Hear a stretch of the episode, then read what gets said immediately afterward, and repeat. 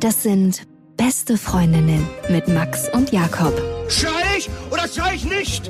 Und du sagst es mir nicht, aber ich schrei aber nicht. Leg mich doch am Arsch. Der ultra ehrliche Männer-Podcast. Hallo und herzlich willkommen bei Beste Freundinnen. Hallo. Euer Abführmittel für die Ohren. Und heute ist unser Thema, warum manche Menschen nur ein Notnagel sind. das klingt so brutal. War, warst du schon mal Notnagel? Ja, ja. Es war auch wirklich ein richtig ekliges Gefühl. Ich habe es erst hinterher gemerkt. Zu spät. Ich war, erinnere mich nicht dran, dass ich einer war. Du bist mein Ich Notnagel schon. Ich wollte genau außer in dieser Be- Freundschaftsbeziehung, die wir führen. Aber mir wird bestimmt noch einfallen, dass Ja. ich einer gewesen bin. Also ich war passiv ein Notnagel, also ich wurde benutzt von einem Hammer und ich war ganz oft der Hammer natürlich und habe den einen oder anderen Nagel krumm geschlagen. Aber dazu gleich mehr. Wir haben übrigens neue Masken und ich möchte nicht sagen, dass sie schrecklich sind, aber sie sind erschreckend. wir haben sie auf Insta gepostet und wir posten die gleich mal auf Facebook, würde ich sagen. Und da haben wir die Frage gestellt, was ist gruseliger, unsere Maske oder die Jacke, die ich trage? Ist beides ziemlich an der Grenze, aber gut. Ich werde es nachher auch mal meinen Kindern testen, wenn sie schlafen. Ich wecke meine Tochter, wenn ich nachher nach Hause komme und werde sie dann mal direkt mit der Ma- Maske wecken. Das ist was für beste Vaterfreuden. Packt es in diesen Podcast. Und ihr könnt natürlich wie immer Rezensionen schreiben auf iTunes. Da hat uns geschrieben h.-m. Was soll das Konzept des Podcasts sein? Zwei Vollidioten, der eine mit größeren Komplexen und Ego-Problemen als der andere, suchen sich in ihren Sexgeschichten und Problemen. Ach, und dann noch Muttikomplexe. Wie überraschend. Sie hat das ziemlich treffend zusammengefasst, so auf, auf zwei, drei Zeilen. Danke dafür. Sie hat das Konzept absolut verstanden. Und sehr schön fand ich auch hier mit einer weiteren Ein-Stern-Bewertung. Biffy 1977, einfach nur erbärmlich. Und sie hat sich noch nicht mal die Mühe gemacht, was reinzutippen, sondern nur so, ein, so einen Daumen nach unten. Abonnieren könnt ihr uns genau da auf iTunes, Deezer und Spotify. Und wir haben ja diese kleine neue Rubrik darüber, wurde sich schon ein bisschen aufgeregt, wie wir unsere Mütter so vorführen können. Es ist exakt meine Mutter und Sie macht sich da gar nichts raus. Wir haben sie gefragt, was ein Analplug ist, also das Ding, was man sich hinten gerne mal reinschiebt und äh, damit zur Arbeit geht und immer die ganze Zeit ein fröhliches Gesicht bei der Arbeit macht. Mama, Ja, was ist ein Anal Plug? ein Anal Plug. Ja. Anal Plug. Also Plug ist ja irgendwas, was an, angeheftet ist, ne? Plugged an, glaube ich. Anal, keine Ahnung, vielleicht holländisch für eins. Eins ange, angeplackt, eins angenagelt oder so. Ja, und was macht man damit? Naja, da wird man wahrscheinlich irgendwas vorstellen mit oder dass es eben sichtbar wird. Ja, aber was? Irgendein Künstler oder eine, Darbietung, keine Ahnung. Was ist ein Anal Plug, Mensch? Find es bitte selber heraus. Ich weiß auch nicht mal, wie es. Ich hoffe, sie hat danach nicht ge- gegoogelt. Oder einen gekauft. Jakob, ich weiß jetzt übrigens, was ein Anal Plug ist. Nein, eigentlich musst du sagen, Sohn. Ich weiß jetzt übrigens, was ein Anal Plug ist. Und ich habe dir auch gleich einen mitgebracht. Wir aber Wir können den teilen. genau, da tease ich auch direkt auf eine Hörermail für später. Oh ja, das war eine schöne, das war eine schöne. Ich habe übrigens eine kleine persönliche Geschichte mitgebracht. Kommt ja fast nie vor. Das wundert mich. Und das hat sich richtig krass gut angefühlt. Und ich war erst in der Situation so ein bisschen unsicher. Ich habe im beruflichen Kontext eine Situation gehabt, wo ich vor einer schwierigen Entscheidung stand. Und alles war vorbereitet. Es war alles gebucht. Und jetzt gab es quasi den Moment, wo ich was machen sollte. Es hat sich in dem Moment nicht mehr richtig angefühlt. Und ich weiß, vor fünf Jahren hätte ich einfach gesagt, fuck it, ey, jetzt quälst du dich hier mal eine halbe Stunde und machst das. Ist ja auch scheißegal. Aber ich habe auf mein Bauchgefühl gehört. Und mein Bauchgefühl hat so krass Nein gesagt, dass ich dann gesagt habe, ey, sorry, ich kann das nicht machen. Und die, die alles vorbereitet hatte und voller großer Erwartung war, man hat richtig gesehen, wie sie ihre Augen angefangen haben zu pumpen. Und es war so eine Mischung aus Angst und Zorn und Verzweiflung, was ich 100% nachvollziehen konnte. Aber ich wusste, ich kann das nicht machen. Dann habe ich so in dem Moment auf mein Leben zurückgeblickt und gedacht so, ey, wie oft hast du eigentlich schon Ja gesagt zu Sachen, wo du eigentlich gar keinen Bock drauf hattest und es einfach gemacht hast? Also und mit Bock meine ich nicht, dass man jetzt mal über seine eigenen Schatten springt und äh, sich überwindet oder auch Mut hat. Ne? Ich finde, Mut und keinen Bock haben ist äh, was anderes. Also Mut und das Gefühl zu haben, ey, das ist jetzt eigentlich nicht richtig. Das sind zwei ganz verschiedene Paar Schuhe. Manchmal sagt man sich ja auch, ah, das ist jetzt eigentlich nicht richtig, die Frau anzusprechen, weil man eigentlich Schiss hat. Ja. Mein Bauchgefühl sagt mir nein und es dann nicht machen, das ist, fühlt sich so gut an und ich habe es einfach durchgezogen. Es gab na, natürlich noch also ich wurde noch versucht, eine Dreiviertelstunde zu überreden und so, das kannst du jetzt nicht bringen und wir rufen den und den an und ich so, ja, ey, tut, was ihr für richtig haltet, ich kann es trotzdem nicht machen. Also das kann ich auch verstehen, ne? Die andere Seite kann ich voll gut nachvollziehen, aber am Ende war es so, als ob eine Kerze in mir angezündet wurde, die den ganzen Abend noch gebrannt hat. Also ich frage mich, was gewesen wäre. Es gibt ja im Leben oft die Situation, dass man sich fragt, man sagt zu oft Nein und man soll eigentlich mehr Ja sagen. Und es gibt ja auch, glaube ich, so, ein, so eine Einstellung, dass man eigentlich zu allem Ja sagen soll und gucken soll, was passiert. Und was dann in dieser besagten Sache dann bei dir passiert wäre.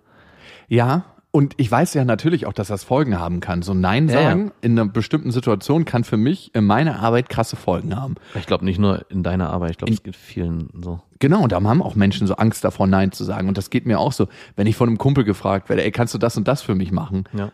Ich war immer derjenige, der gesagt hat, ja klar, warum nicht? Obwohl ich schon so die Dachkante voll zu tun hatte und eigentlich war ich schon am zerbersten, habe ich immer noch gesagt, ja, wird schon irgendwie gehen, mache ich. Oder bei meinem Vater ist das beste Beispiel. Mein Vater, ich habe ja drei Geschwister noch. Mein Vater fragt immer mich, ob ich das erledigen kann. Ja, komm, kannst du das mal erledigen? Weil er weiß, das wird dann Weil du zuverlässig. immer Ja sagst. Ja, und weil ich immer Ja sage. Was hat das für eine Konsequenz, Nein zu sagen? Und was befürchte ich vor dem Nein sagen? Dass mich jemand anders vielleicht nicht mehr so mag? Dass ich nicht mehr wieder angestellt werde für eine Sache?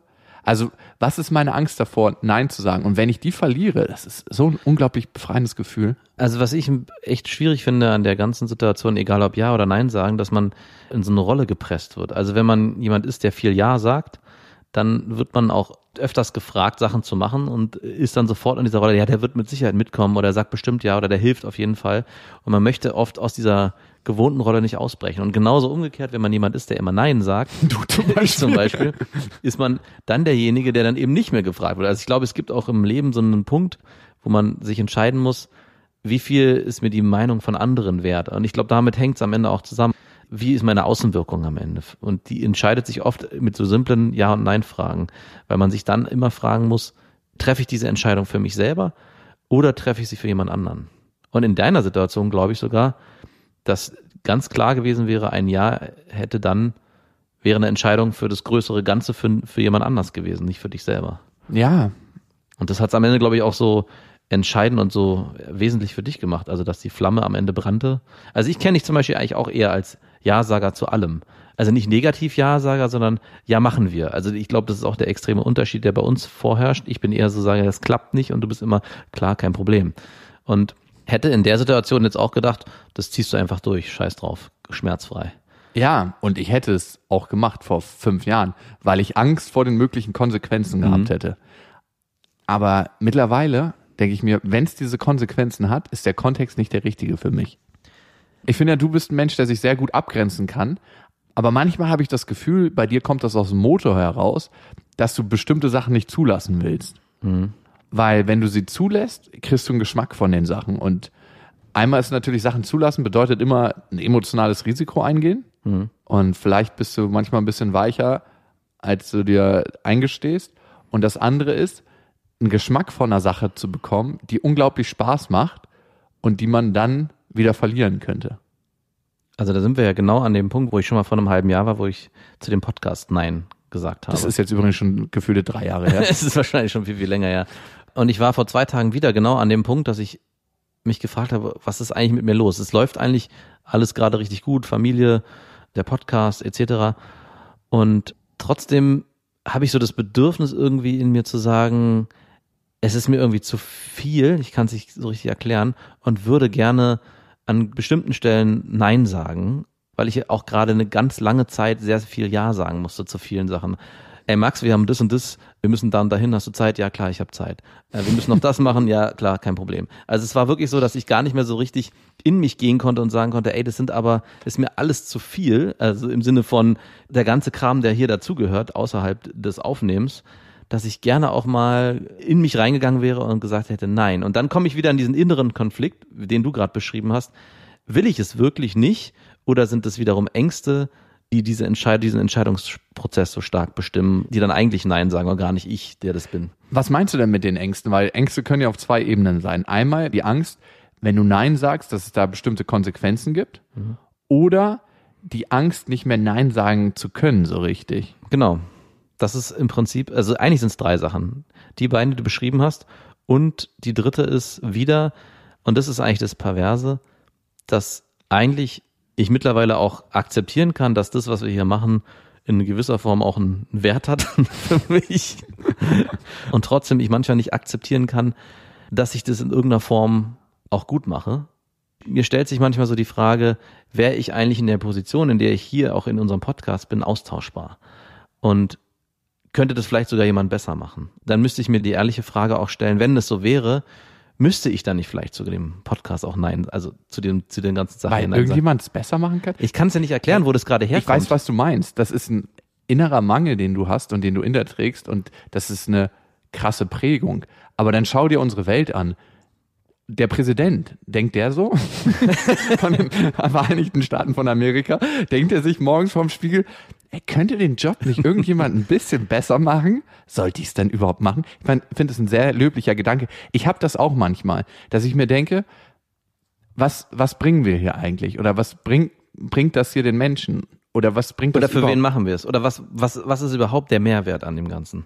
Ja, und gibt es nicht irgendwie Leute, die das in irgendeiner Form inhaltsvoller machen könnten oder anders, dass es ergreifender ist oder irgendwie besser?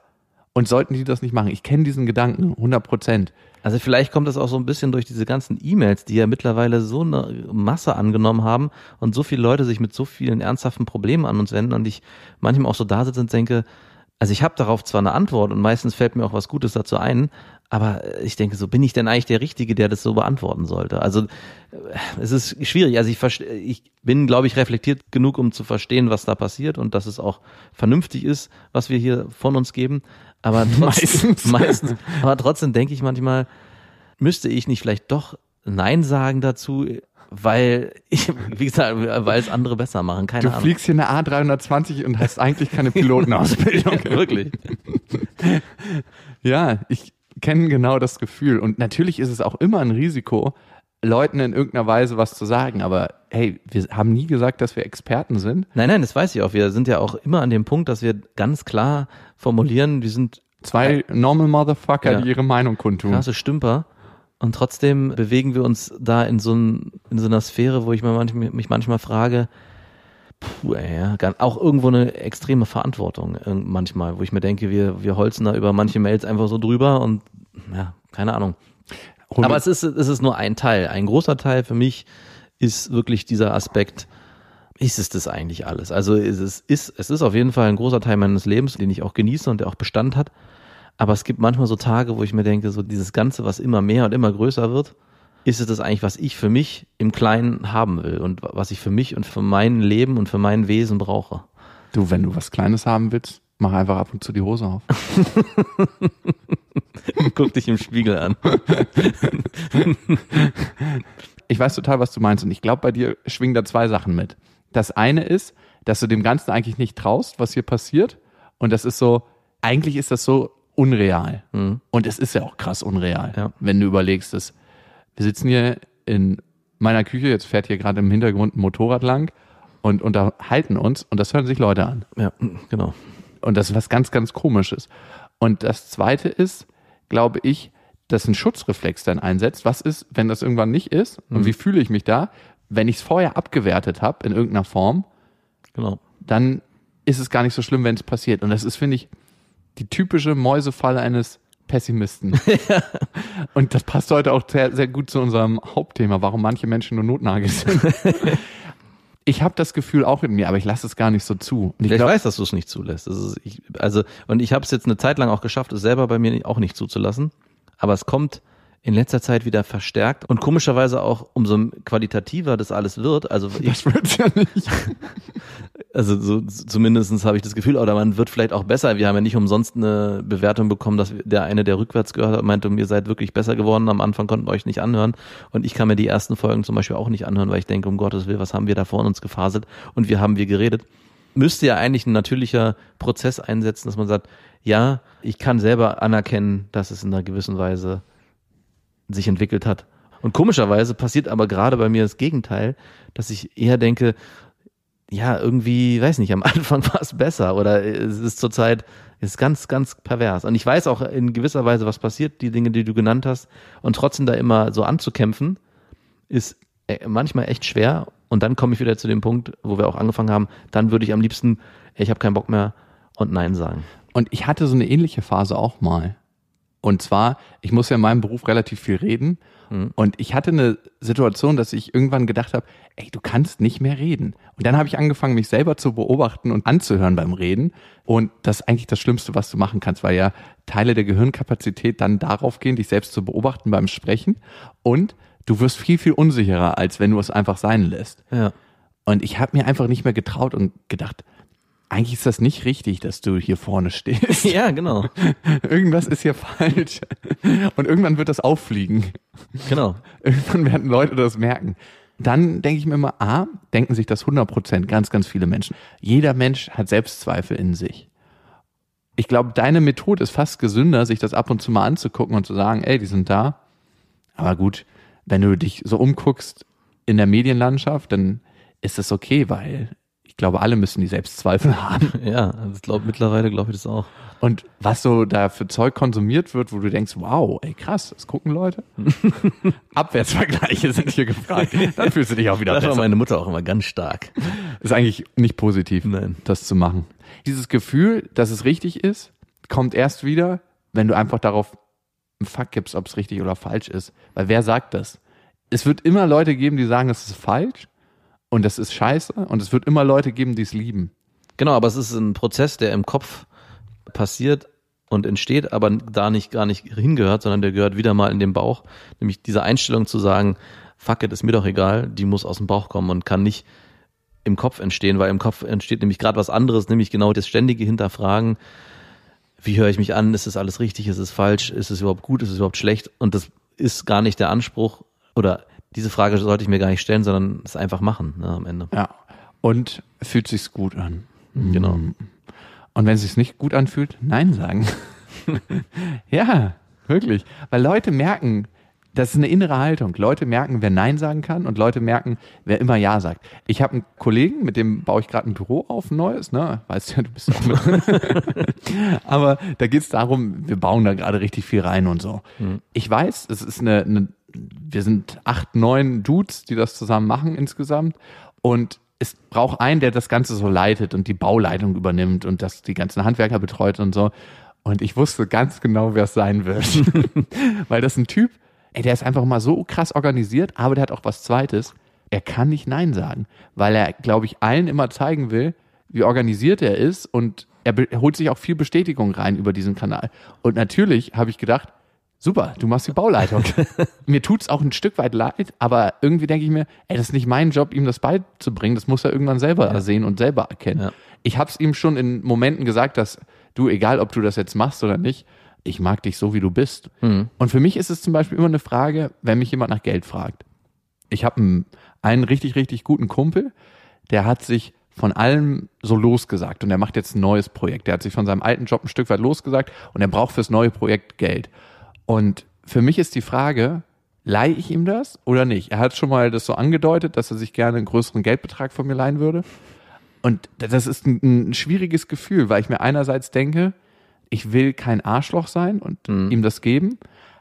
Aber andererseits denke ich mir, wie selbstbewusst bist du, selbst wenn du das Bauchgefühl hast, nein, nein auch wirklich zu sagen. Auf die Gefahr hin, dass er dich dann nicht mehr mag oder denkt, dass du geizig bist oder denkt, dass du kein guter Freund bist oder was auch immer für Gedanken da hinkommen.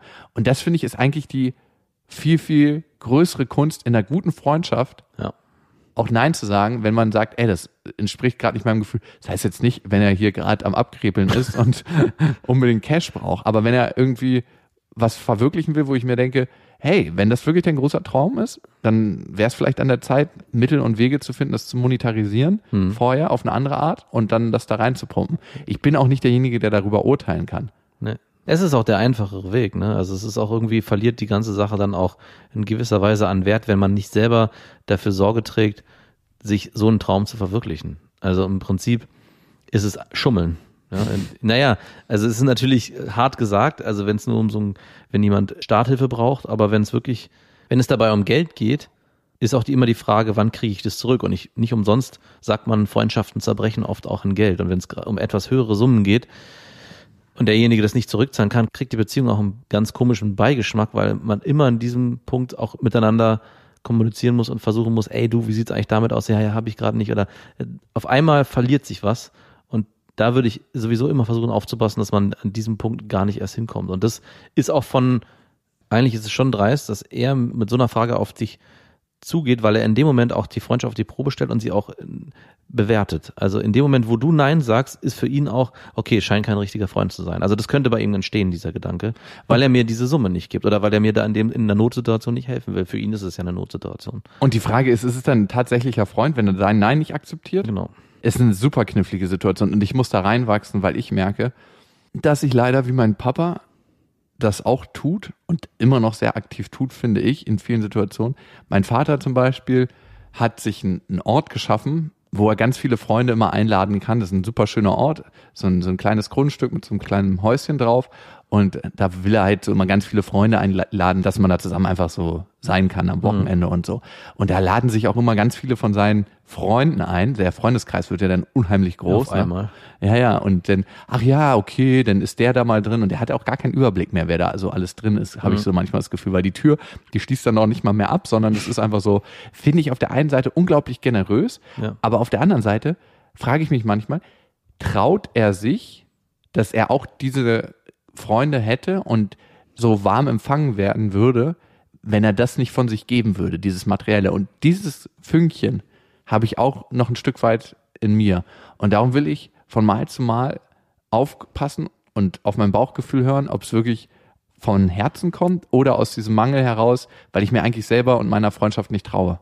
Und perverserweise entsteht bei diesen Menschen dann so eine Erwartungshaltung, dass ja, er hat's ja, dann kann er mich ja auch einladen. Wo ist denn jetzt sein Problem? Warum kann ich nicht einfach dazukommen? Es stört doch keinen, wenn ich hier noch zusätzlich bin oder dieses oder was weiß ich. Ja, aber ich, das ist komischerweise tut man sich einen größeren Gefallen, glaube ich, wenn man schon frühzeitig klar absteckt, wo die eigenen Grenzen sind und ab wann Nein ist, als wenn man im Nachhinein das nachträglich einfordern muss. Hm, definitiv, ja. Ja, Nein sagen, ich finde, das knüpft auch ganz gut an unser Thema dran, warum manche Menschen nur ein Notnagel sind. Und eigentlich habe ich bestimmt zehn Jahre meines Lebens mit Notnägeln verbracht. Das waren nicht tatsächliche Notnägel, aber in meinem Kopf war eigentlich jede Frau, mit der ich zusammengekommen bin, eine vorübergehende Lösung. Ich meine, wir sterben alle irgendwann. Dementsprechend ist alles eine vorübergehende Lösung. Machen wir uns nichts vor. Kennst du dieses Gefühl, dass du mit einer Frau zusammenkommst und du weißt ganz genau, das wird nicht für ewig halten? Was ich gerade selber merke, ist, dass Sex mit der Ex natürlich ein klassischer Notnagel ist, auf den ich auch gerne zurückgegriffen habe in der Vergangenheit. Vor allem bei Ex-Freundinnen, die eigentlich auch noch was von mir wollten. Das ist, das ist wirklich der Notnagel, glaube ich, schlechthin. Das ist der körperliche Notnagel. Ja. Ne? Und dann braucht man manchmal, finde ich, auch so einen emotionalen Hafen. Ich habe eigentlich immer eine Frau an meiner Seite gebraucht. Also Hm, Ja, ich weiß. Und wenn irgendwie gerade so ein bisschen Ebbe war, dann habe ich so die ganzen von früher äh, reaktiviert, wo ich genau gewusst habe, das funktioniert. Ey, ich habe jetzt doch mal wieder an dich gedacht und lass uns doch mal treffen wieder. Ganz unverbindlich. Ich hatte es auch gerade in den letzten, sage ich mal, drei Jahren oft mit Frauen, dass ich aus diesem Muster heraus wollte, dieses Notnagelding, ne? weil ich ja wusste, das führt zu nichts. Das Problem war, das hat die ganze Sache nur noch angefeuert. Weil ich habe zum Beispiel eine getroffen und gedacht, ey, die sieht super hübsch aus und ist auch irgendwie eine tolle Frau, aber irgendwie nicht meins. So dass man irgendwas an ihr hat, wo man merkt, man will mit der Frau eigentlich nicht auf dieser tiefen Ebene zusammenkommen. Ja. Das ist eher sowas, so eine, so eine Haltung zum Leben manchmal, als was Optisches oder so. Das ist so ein Spirit, den die Frau versprüht. Wo ich merke, der, Pa- was, ich weiß nicht. Alles gut. sag mal bitte, teil mal bitte Ich gerne. weiß nicht, so die, die, es ist, ich muss nur die an die sexistischen Kommentare denken, die wir in der Vergangenheit bekommen haben. Hast du das nie gehabt, dass du eigentlich gesagt hast, äh, die Frau ist es nicht und du Natürlich. weißt nicht 100% woran es liegt? Ich meine, man macht sich auch nie die Mühe, wirklich da reinzugehen und zu überlegen, woran es liegt. Das ist dann irgendwie, dann gefällt einem das nicht. Warum soll man da weiter rangehen? Ja, genau. Ich kann es absolut nachvollziehen. Deswegen habe ich auch ein bisschen gelacht, weil ich mich an mich selbst erinnert habe. Aber man denkt sich, ach, die körperliche Nähe und ein bisschen Bimsen geht jetzt trotzdem ganz gut. Und ich wollte das in den letzten drei Jahren so ausschleichen lassen und dann hatte ich eine Frau, wo ich gemerkt hatte, ey, die sieht super schön aus, hat mir echt richtig gut gefallen, die war richtig groß, lange blonde Haare. Ich bin eigentlich nicht so ein Typ, der so krass auf blond steht, aber das hat zu ihr gut gepasst, hatte echt schöne Augen und mega gute Figur. Also so optisch war die schon eine krasse Granate. Und ich habe aber gemerkt, du weißt einfach ganz genau, dass du mit der Frau keine Beziehung haben wirst. Wir waren dann zusammen essen und ich hab, war dann halt super zurückhaltend, weil ich dachte, jetzt willst du jetzt hier nicht noch tiefe Gespräche führen oder so und diese Situation noch schlimmer machen. Das ist auch mega gefährlich. Also das ist mir ganz oft passiert, dass ich in so eine Ebene gerutscht bin, obwohl ich ganz klar das nicht wollte. Ich wollte nur oberflächlich hier vielleicht mal schön bimsen. Aber da ich, dass ich mich oft nicht beherrschen konnte, bin ich dann auch gleich in so einen Deep Talk so halb reingerutscht. Und dann erweckt man gleich Erwartungen, dass dann von ihr aus auf jeden Fall kein Notnagel mehr gewesen war. Das Problem ist auch, Frauen riechen das, ne? Wenn ein Typ sich emotional nicht gleich so richtig ehrlich und offen zeigt und dann wollen sie es noch mehr. Das ist ganz, ganz pervers. Also es ist immer dasselbe. Gerade wenn man so ein bisschen Futter streut, wenn man weiß, Ich da ist was könnte, aber du Ich kannst das könnte, leider nicht ich- sehen, diese Seite von mir. Und die hat mich dann zum zweiten Date in die Sauna eingeladen. Und ich war wirklich hin und her gerissen. Machst du das jetzt? Weil du weißt ganz genau, wie diese Geschichte endet. Letzten Endes dachte ich, ach, ich gucke mir das jetzt einfach mal an. Kann mir schon nicht so viel passieren. Natürlich haben wir gebimst am Ende des Abends. Ich meine, man muss auch sagen, Frauen, die einen in eine Sauna einladen, das ist auch relativ offensichtlich. Also ich wurde noch nie in eine Sauna eingeladen, leider. Doch, von mir. Super. Ist von Frauen. Ach ja, Und diese Situation haben sich eigentlich, will nicht übertreiben, aber so acht Jahre am Stück wiederholt. Auch das, wenn ich dann mit den Frauen so eine einjährige Beziehung eingegangen bin, dass ich mir gedacht habe, ja, aber eigentlich weißt du, dass das nicht wirklich ist. Aber probier's mal wenigstens. Und probier's richtig schön hart. Du wurdest auch bei uns im Freundeskreis immer schon so, und ist er jetzt echt mit der zusammen? Und ich habe immer gesagt, ja, naja, was ist, was heißt schon zusammen sein? Zusammen, zu, nicht zusammen. Schnatt, schnatt, schnatt, schnatt. Ja, aber auch komisch, ne, dass die Kumpels dann immer so, die wollen es dann immer wissen, hat er jetzt endlich auch mal eine feste Freundin und darf nicht mehr so rumbumsen, was ich auch nicht darf in der Beziehung. Ich gönne denen das nämlich nicht. Ich würde schön gern, dass die Fesseln eng anliegen. Ja, daher kommt nämlich Dieses die wilde Rumgebumse und immer drei parallel. Nee, nee, nee, nee. Das soll der nicht haben. Und dann ist es auch noch, das hat mich immer am meisten aufgeregt, wenn du kommuniziert hast, dass es von Frauenseite auch okay ist. Dann dachte ich mir, wie unfair ist das denn bitte? Ja, jetzt kann ich nicht mal moralisch dich verurteilen, weil auch noch für die Frau das völlig in Ordnung ist. Ich glaube, es war für keine Frau wirklich okay. Die sagen, Dann hast du mich angelogen. nein, natürlich, ich hab's, Ach so, du meinst wirklich okay. ja, ich hab's Ja. immer versucht zu kommunizieren. Also, äh, ja, ja. Lass uns doch über was anderes reden, das wird hier gerade zu emotional. Siehst du noch andere Frauen? Hm. Guck mal, da ein Vogel. Was sind schon andere Frauen? Ja, meine Mutter und meine Schwester. Die wollte ich jetzt nicht aus meinem Leben streichen. Ja, das ist wirklich, wirklich schwierig, also. Aber was es macht auch mit mir, ich hatte immer die Hintertür. Die ist es ja doch nicht. Hier brauche ich mich gar nicht so anstellen. Ja, ja. Und das hat die Beziehung immer so unglaublich leicht und locker gemacht. Weil man konnte einfach immer so rausgehen. Also A, konnte ich mich immer emotional zurückziehen aus der Situation, weil ich mir dachte, ach du, wir brauchen hier gar nichts klären. Das ist ja eh nicht. Und das hat bei der Frau ausgelöst, dass sie das immer noch mehr wollte, weil die das nicht zu fassen gekriegt hat. Ich sag mal, so eine Beziehung ist irgendwie wie Fast Food. Das schmeckt für den Moment, aber irgendwie hat man danach ein schlechtes Gewissen. Und jetzt kommen wir zum Nein sagen. Es hat auch immer was ein bisschen mit den Frauen zu tun gehabt. Man kann ja sagen, einmal der Typ, der die Frauen verarscht und das ist scheiße und ist, äh, man sollte sich schlecht fühlen. Aber dann die Frau, die sich ein Stück weit verarschen lässt. Genau. Und das hat was mit Nein sagen und Abgrenzung zu tun. Und da sind wir an dem Punkt, den ich vorhin schon mal versucht habe auszuführen, dass eigentlich die Frau oder die Person die Frage im Vorfeld für sich klären muss, bevor sie dir überhaupt die Frage stellt, bevor sie dir sagt, was ist es eigentlich für dich? Also ganz oft, glaube ich, ist das Problem, dass man sich selber nicht klar ist, was will ich eigentlich von der anderen Person, sondern gerne hören wollen würde, was ist es für die Person? Und dann kann ich für mich die Entscheidung treffen. Und dadurch entsteht so ein ständiges Hin und Her. Wenn, Und so ein Ge Gefälle entsteht auch. genau. Und wenn das in dem Fall die Frau bei dir geschafft hätte, frühzeitig für sich zu erkennen, ich kann mir mit diesem Typen mehr vorstellen und will ihn konkret auch und wenn er das konkret nicht will, dann ist für mich auch hier die Grenze und ich sage dann auch ganz klar nein, hättest du dich auch verhalten müssen. Ja, aber das machen ja die meisten Frauen nicht. Die meisten Genau. Frauen sagen ja, irgendwie schaffe ich es doch, den in eine Beziehung zu bekommen. Genau, und dann wird auf einmal das Problem verlagert auf, auf den anderen und gar nicht bei sich selbst gesucht. Ich glaube, der Trick an der Sache ist am Ende wirklich immer erst bei sich zu gucken, was will ich eigentlich und über sich selbst und seine eigenen ja, Gefühle oder Gedanken klar zu werden, bevor man sich in so ein Karussell reinbegibt. Ein Karussell der Abhängigkeit, aber diese Abgrenzung zu schaffen, ist auch mega schwierig. Also weil 95 Prozent der Frauen, die ich kenne, sind dann eher so, die sagen, ja, ich lasse den Mann hier mal von dem süßen Geschneck da ein bisschen kosten über eine ganze Zeit lang und er wird schon erkennen, wie viel ich wert bin. Aber das erkennt er nie. Nee. Weil eine Frau, die sich nicht abgrenzt, Mann kann die nicht spüren. Das ist ganz, ganz komisch. Das ist so, mit der kann ich einfach alles machen. Ja.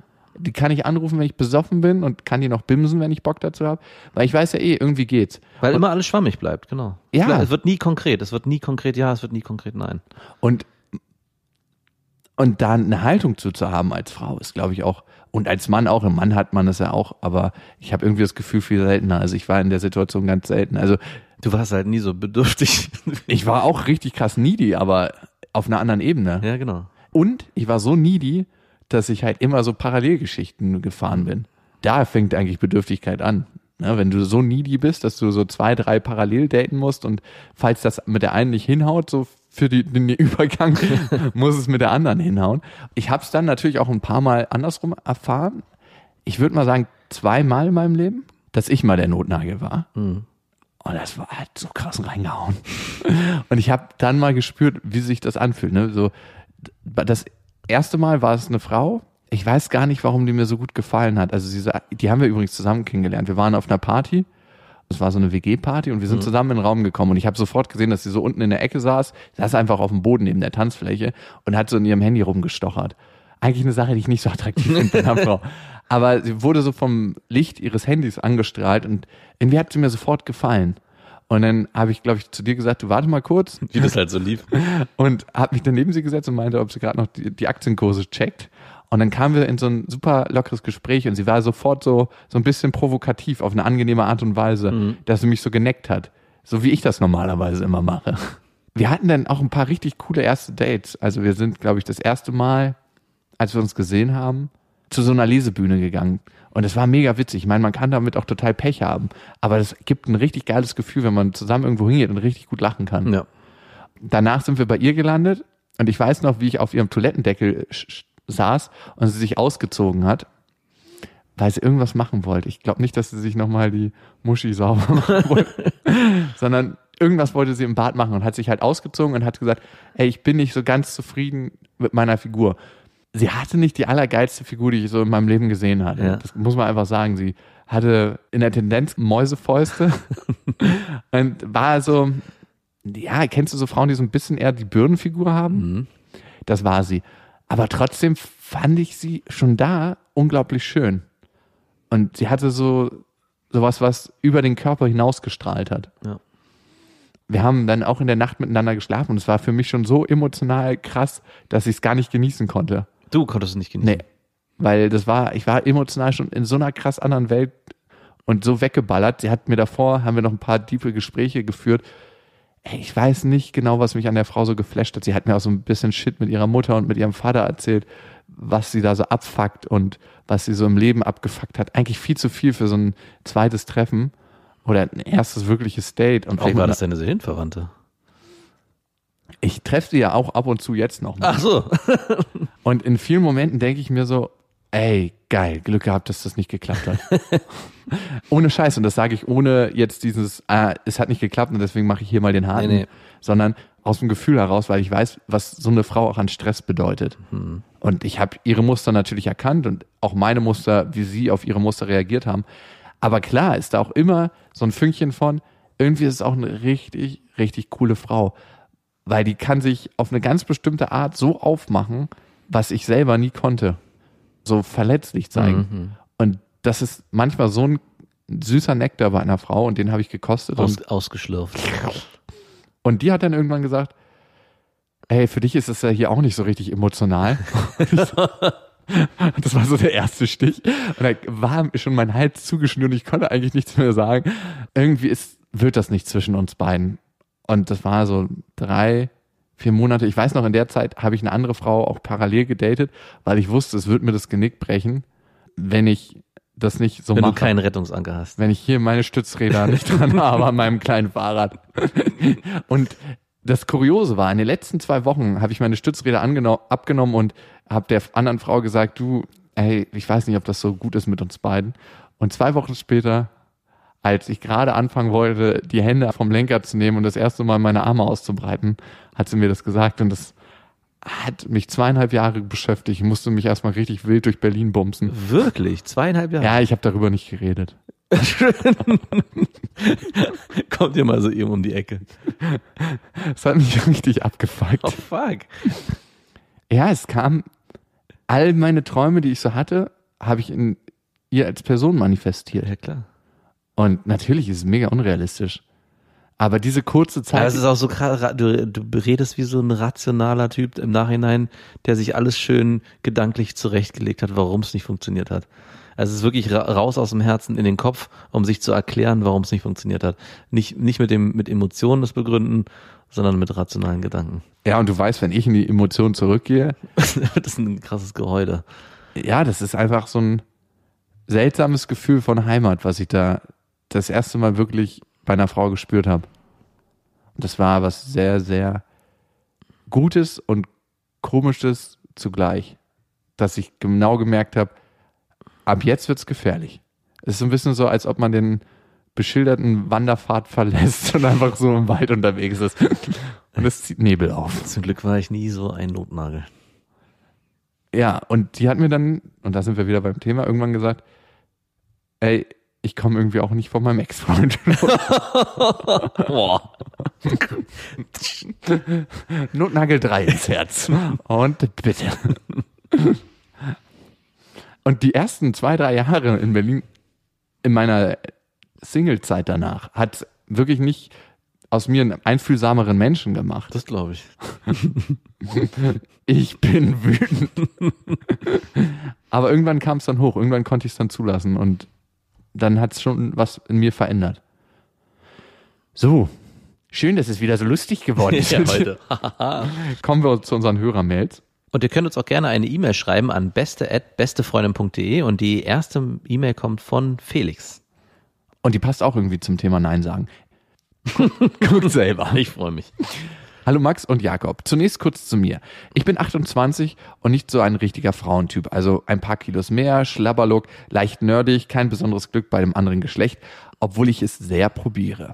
Jedenfalls bin ich seit zwei Wochen auf einer Dating-App und hatte nach einem Tag ein Match. Eine dunkelblonde Schönheit mit toller Figur, für mich eine glatte 10.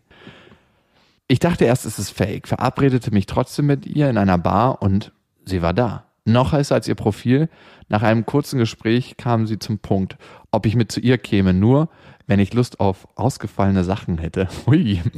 Ich war mir total unsicher, ging dann aber doch mit. Ich dachte, jetzt kommt der Folterkeller, aber es war eine 0815 Frauenwohnung, sehr aufgeräumt, hier und da Gold und Rosa.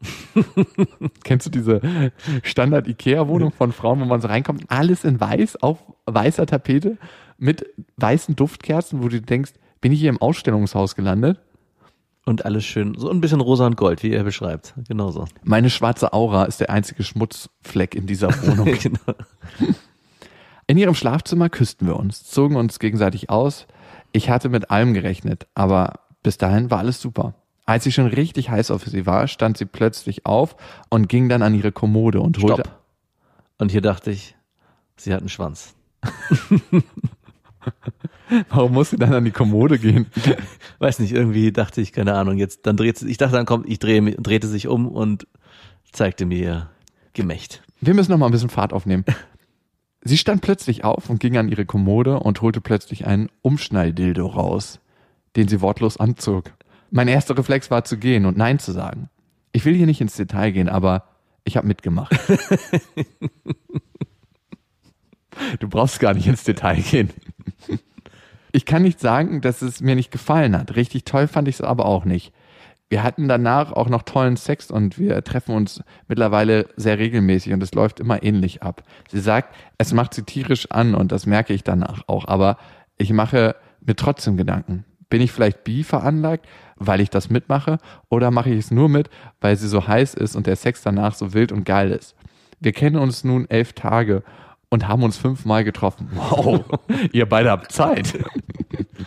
Nachher fahre ich wieder zu ihr, bin aber total irritiert, was das zwischen uns eigentlich ist und was das mit mir ist. Ich wäre für einen Rat dankbar und wenn ihr meinen Namen nicht nennen könntet, wäre das gut, weil ein paar meiner Kumpels den Podcast hören. Ey, ich finde es erstmal mega mutig und ich finde, und ich hatte ja vorhin gesagt, dieses Bauchgefühl, ne? Ja und Nein sagen. Und ich glaube, dein Bauchgefühl hat dir in der, dem Moment Ja gesagt, darum ist doch völlig richtig. Deswegen ist das völlig egal. Und irgendwann hattest du was, was gegen die, deine innere Bauchwand gestoßen ist. Und es war mehr aufgeweicht hat. Also ich finde, eigentlich ist da überhaupt nichts dabei. Also er stellt sich die Frage, ob er bi ist. Ich meine, warum er es macht, ist doch ganz klar. Das ist ein- eine geile Frau, mit der er auch schlafen kann.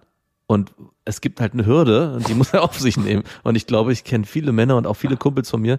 Ich kannte zum Beispiel einen Kumpel, der unglaublich krass auf Analsex gestanden hat. Und er wollte mit seiner damaligen Freundin auch Analsex haben und die meinte, die hatte noch nie welchen und meinte, ey du, bevor du mir jetzt hier irgendwas in den Arsch steckst, schieb ich dir vorher was in den Arsch und dann kannst du auch. Und die hat ihm dann halt den Finger in den Arsch geschoben und da ein bisschen rumgemacht. Er fand es nicht geil, er meinte, na klar habe ich das gemacht. Ja, wenn ich danach selber rankomme, warum denn nicht?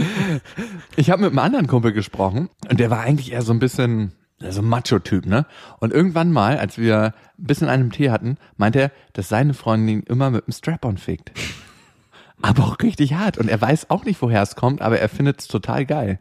Und er meint, warum soll ich es mir verbieten, wenn ich es geil finde? Ich meine, auch Männer haben da ja Gefühle. Ähm, und wir können auch kommen. An, anal ist ja klar, ist ist kein Geheimnis. Also es ist auch ziemlich äh, abstrakt zu denken, nur weil jemand sich als Mann anal in den Arsch ficken lässt, dass er schwul ist. Also klar ist es so, dass Männer einen Schwanz haben und den irgendwo reinstecken, aber jetzt erstmal nur von dem Aspekt, beide haben ein Arschloch und da kann man ja auch ganz normal was mit machen.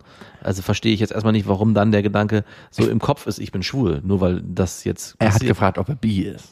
Ja, aber impliziert ja, dass er zumindest eine schwule Ader hat. Ich verstehe die Frage nicht. Nee, ich verstehe tatsächlich nicht, warum das eine Rolle spielt. Vielleicht bist du bi veranlagt. Hey, ich meine, lass es doch einfach auf dich zukommen. Wenn dir irgendwann mal ein richtiger Schwanz gefällt, weißt du zumindest schon mal, wie es sich anfühlt und sexuell intim zu werden. Und klar ist das eine totale Frage für einen Mann. Und gerade wenn man viele straighte Kumpels hat, dass man sich denkt, oh Gott, wenn ich das einmal äußern würde, dass ich Bock habe, mit einem Mann zu bumsen, dann wäre ich bei denen unten durch oder dann haben die jetzt Angst, mit mir zu duschen oder so. da kommen ja tausend Gedanken als Ja. Mann hoch. Also ich meine, für mich war es auch immer komisch, wenn du uns auf, wenn du mich auf Lesereise so nachts umarmt hast und intim geworden bist. Man muss wirklich sagen, wenn wir auf Lesereise sind oder wenn wir irgendwie auf Tour sind zusammen, wir schlafen auch immer in einem Zimmer. Wir schlafen sogar immer in einem Doppelbett. Ich weiß auch nicht, woran das liegt. Aber ich finde das eine sehr geile sexuelle Geschichte, die du da am Laufen hast. Absolut. Ich tatsächlich würde es auch einfach machen, ausprobieren. Also mittler, also ich würde es auch auf jeden Fall machen, vor allem, also ich fände es schwieriger, wenn es die einzige Form des Sexes wäre, die ihr hättet. Also wenn sie sagt, ich habe nur Bock da drauf. Aber du darfst danach nicht Und du darfst dann auch nicht bumsen. Ja, Das wäre wirklich, also da würde ich wirklich sagen, okay, da muss schon das so geil für dich sein, dass du sagst, okay. Aber wenn du am, wenn du danach auch noch wirklich entlohnt wirst, wirst dafür, und so fühlt es sich zumindest für mich an, das ist wirklich so, ich muss was dafür geben, damit ich danach, danach dazu komme, worauf ich selber auch Bock habe. Also ganz ehrlich, go for it. Es ist wie Bergsteigen. Der Weg zur Spitze ist auch kacke, aber der Ausblick ist geil. Aber ein Tipp noch, sei vorsichtig, weil wenn du daran Gefallen findest und das jetzt nur so eine Techtel-Mechtel-Geschichte ist, die dann zeitnah beendet ist, kann ich dir garantieren, dass du das bei deinen nächsten sexuellen Partnern wahrscheinlich in irgendeiner Form dir auch wünschen wirst. Und meine Mutter würde sagen, sei vorsichtig mit dem Strapon. okay, next one. Eine machen wir noch. Die nächste Mail kommt von Leonie. Hallo Max und Jakob. Ich bin mit meinem Freund schon seit neun Monaten zusammen und seit zweieinhalb Jahren wohnen wir zusammen und sind seit einem Monat verlobt. Es war alles gut und ich war mega glücklich in der Beziehung. Ich lerne aber wegen meinem Ehrenamt sehr viele neue Leute kennen. Dadurch habe ich einen Mann kennengelernt und auf einmal war alles anders. Plötzlich habe ich die Beziehung und die Heirat einfach alles in Frage gestellt. Hab mich von ihm ein bisschen distanziert und dadurch klammert er natürlich noch mehr. Meine Mutter sagt mir immer, mein Freund sei viel zu lieb zu mir, dass ich jemanden brauche, der mir richtig Kontra gibt. Mein Freund ist sehr einfühlsam und braucht sehr viel Bestätigung. Er ist auch oft wegen sich total verunsichert. Durch den Umzug in die neue Stadt hat er hier auch kaum Freunde gefunden.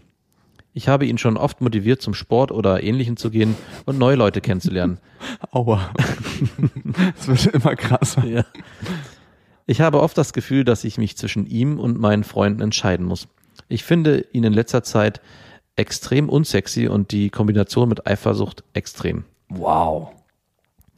Ich habe mir immer verkorkste Männer gesucht, die ich retten muss. Jetzt ist er es, der mich aus meiner Krankheit und so vielem gerettet hat. Wir mögen unsere Familien und unsere Freundeskreise.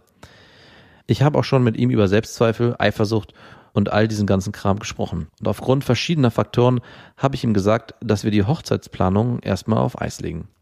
Ich würde jetzt erstmal abwarten und sehen, wie sich die Gefühle weiterentwickeln. Für mich ist die Frage, ob dieser ganze Druck der Hochzeit und der Fixierung auf einen Mann mich verunsichert hat und ob überhaupt noch der richtige für mich ist. Liebe Grüße aus der Badewanne. Mm, schönes Bild, das du uns da mitgibst. Ey, ganz ehrlich, also mein erster Gedanke war, nachdem sie das alles aufgehört hat, was für ein Schlappschwanz. Also ich, genau deswegen habe ich die Mail auch rausgesucht, weil ich auch dachte, oh Mann, ey, wie Das bin ich. Das bin ich. Hallo Max. Vielleicht sollte ich mich mit dem mal treffen. Aber es ist einfach, vieles an den Punkten regt mich so auf. Also es ist wirklich auch erbärmlich, dass es so ein Waschlappen ist. Also dass der so in vielen Punkten so weich ist. Und ich verstehe auch, warum sie so eine Selbstzweifel hat. Alter, der. Typ aus ihrer Perspektive jetzt, wie sie das schreibt, übernimmt null Verantwortung für sich selber. Nee, Also, äh, ich- meine, man muss ja keinen Sport machen. nee. Aber dann muss man wenigstens eine klare Haltung dazu haben, Ja. finde ich. So, nö, ich habe keinen Bock auf Sport, ich äh, futze lieber die- Couch voll oder was es auch immer ist. Weißt du, was ich meine? Er hat keine klare Haltung und darum spürt sie ihn nicht als Mann. Genau.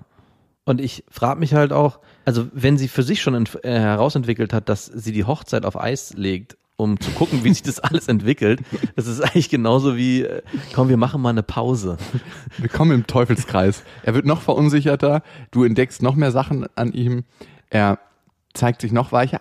Aus deiner Historie heraus ist es ja so, dass du dir anscheinend immer Typen herausgesucht hast, wo du denen in den Arsch treten musstest und die zur Entwicklung fördern musstest.